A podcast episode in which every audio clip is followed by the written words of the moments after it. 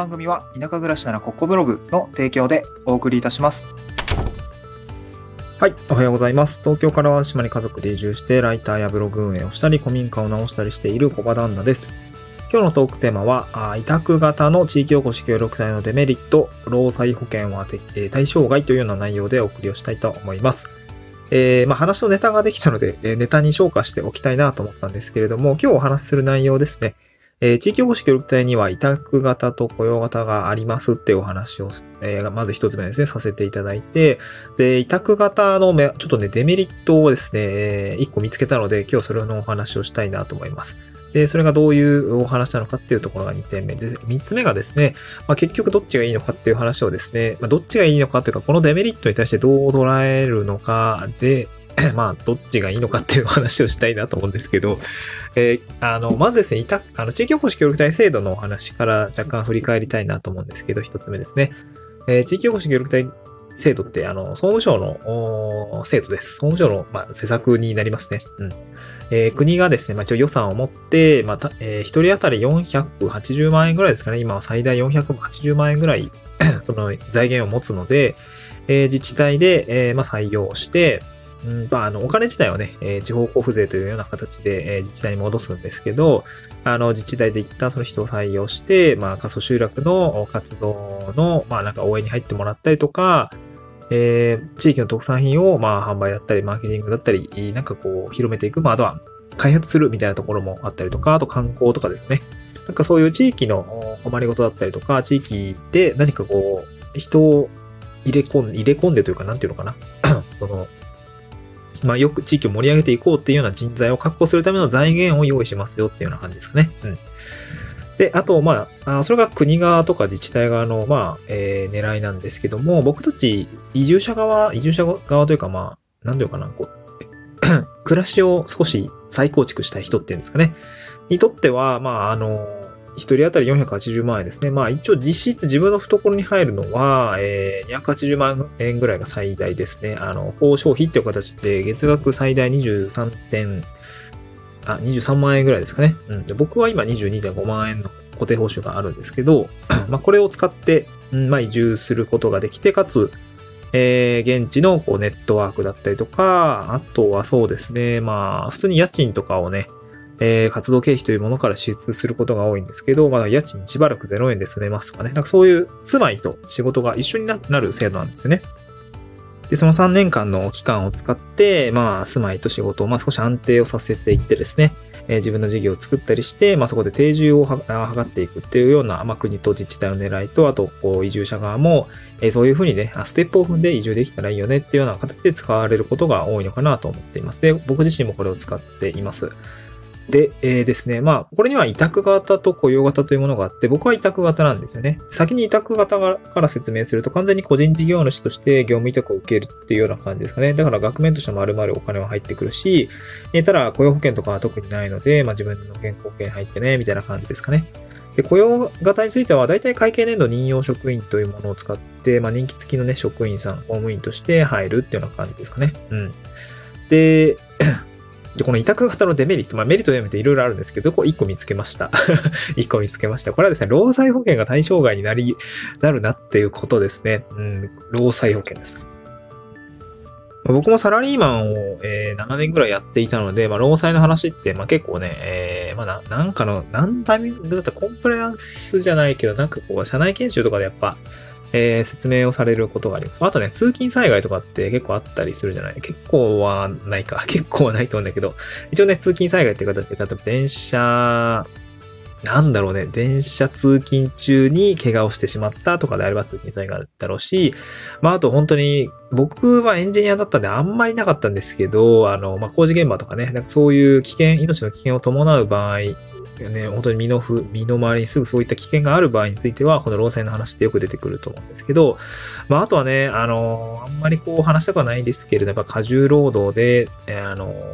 精神を病んでしまったとか、例えば亡くなってしまったとかね、えー、なんかそういう形で労災保険認定みたいな話って結構ニュースになったりすると思うんですけど、まあそういう労災保険、まあ労働災害保険だったかな？名前、ちょっと忘れちゃったんですけど、えー、労災保険について、えっと、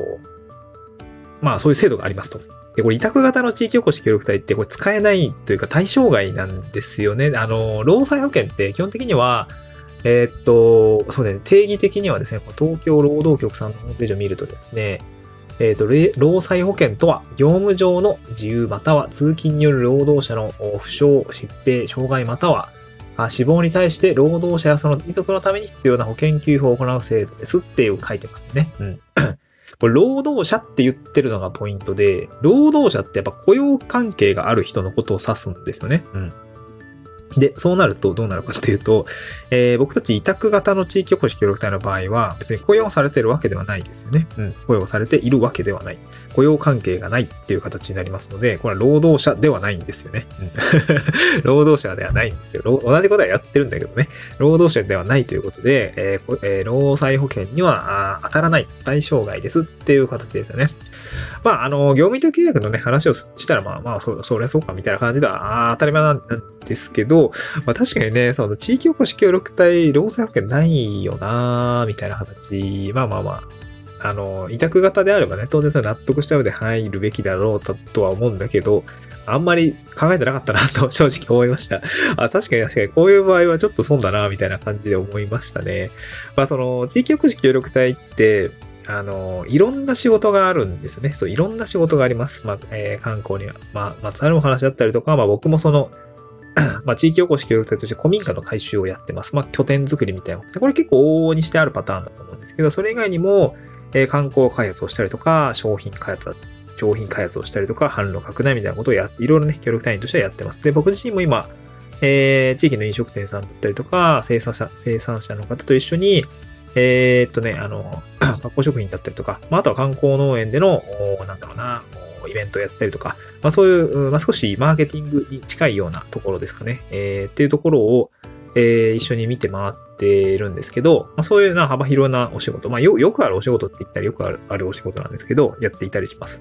で、今古民家が解体したりとか、あの、いろいろやってるんですけど、まあ、確かにね、その古民家解体って結構危険と思うだなと思いました。思いました。だから普通にね、丸のこ使って、であの、まあ、なんか木を切ったりとか、ちょっと廃材をね、解体したりとかもするし、バールとかハンマーでめちゃくちゃ毎日 ある壁やっつけたりとか、天井やっつけたりしてるんですけど、で、今回ですね、僕自身も、まあ普通に解体作業していて、あの、解体作業してました。まあ一応ね、あの、ゴーグルとか、あと、あと、粉塵マスクしたりとか、あの、ヘルメットして、えっと、なんだっけ、あの、ライトをつけたりとかして、まあ一応ね、安全を保った形で、えー、やっているんですけれどもね、暑いんですけどね。暑いから外したくはなるんだけど、まあね、自分の身を守るものなので、まあ一応ちゃんとやっとこうかなっていうことで、まあなんていうかな、ま、ちょっと話余談になっちゃいますけど、昨年とか、地域おこし協力隊になってから本当にね、危険を伴う作業本当増えました。あの、重機操作したりとか、まあ、重機の免許も取ったりとかもしていたから、その、重機を扱う上ではね、ヘルメットってすごい大事なんだよとかね、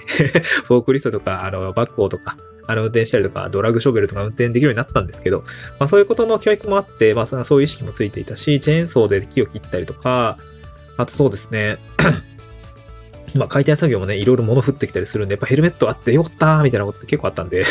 僕はね、もうずっとつけ、えー、ちゃんとつけようと思ってるんですけど、えー、っとね、なんかそういう感じで危険を伴う作業が多かったんですよね。で、ね、今回ですね、僕今、目、目をやられたんですよね。その、ガン、その目がね、あの、粉塵、あの、塵とか、粒ぼこりがすごい多く舞うんですよ、解体の時って。でその粉塵がですね、僕の目に入って、なんかゴロゴロするなーみたいな感じで思ったんですけど、その粉塵入ってた時はなんかバイキンが入っていたみたいで、目がね、すごく炎症してしまったんですよね。で、眼科に行ったら、なんかこれは結構重症だ、みたいな感じで言われて、えー、そうなんですかみたいな感じになっていて、今 目薬をね、めちゃくちゃ刺してるっていう 目薬めっちゃ刺してて、あの、すごい大変なんですけど、ね、目も痛いし、で、片目なんかもうほぼ開かなくなっちゃってて、あの、普通に仕事としても支障が出るんですけど、まあ、これでもよくよく考えたら労災案、労災保険とか使える案件なんじゃないかなとか思ってたんですけど、で、ちょっと調べたら、確かにね、労働者って雇用関係ある人だわ。あ、俺は使えないわ、みたいな感じで気づいて、あの、今回はデメリットだなと思った感じなんですよね。うん。まあまあ。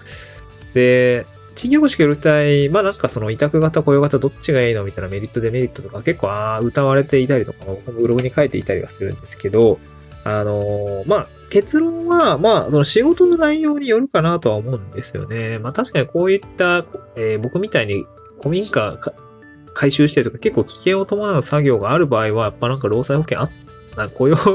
雇用関係結んで安全に守られた方がいいのかもしれないんだけど、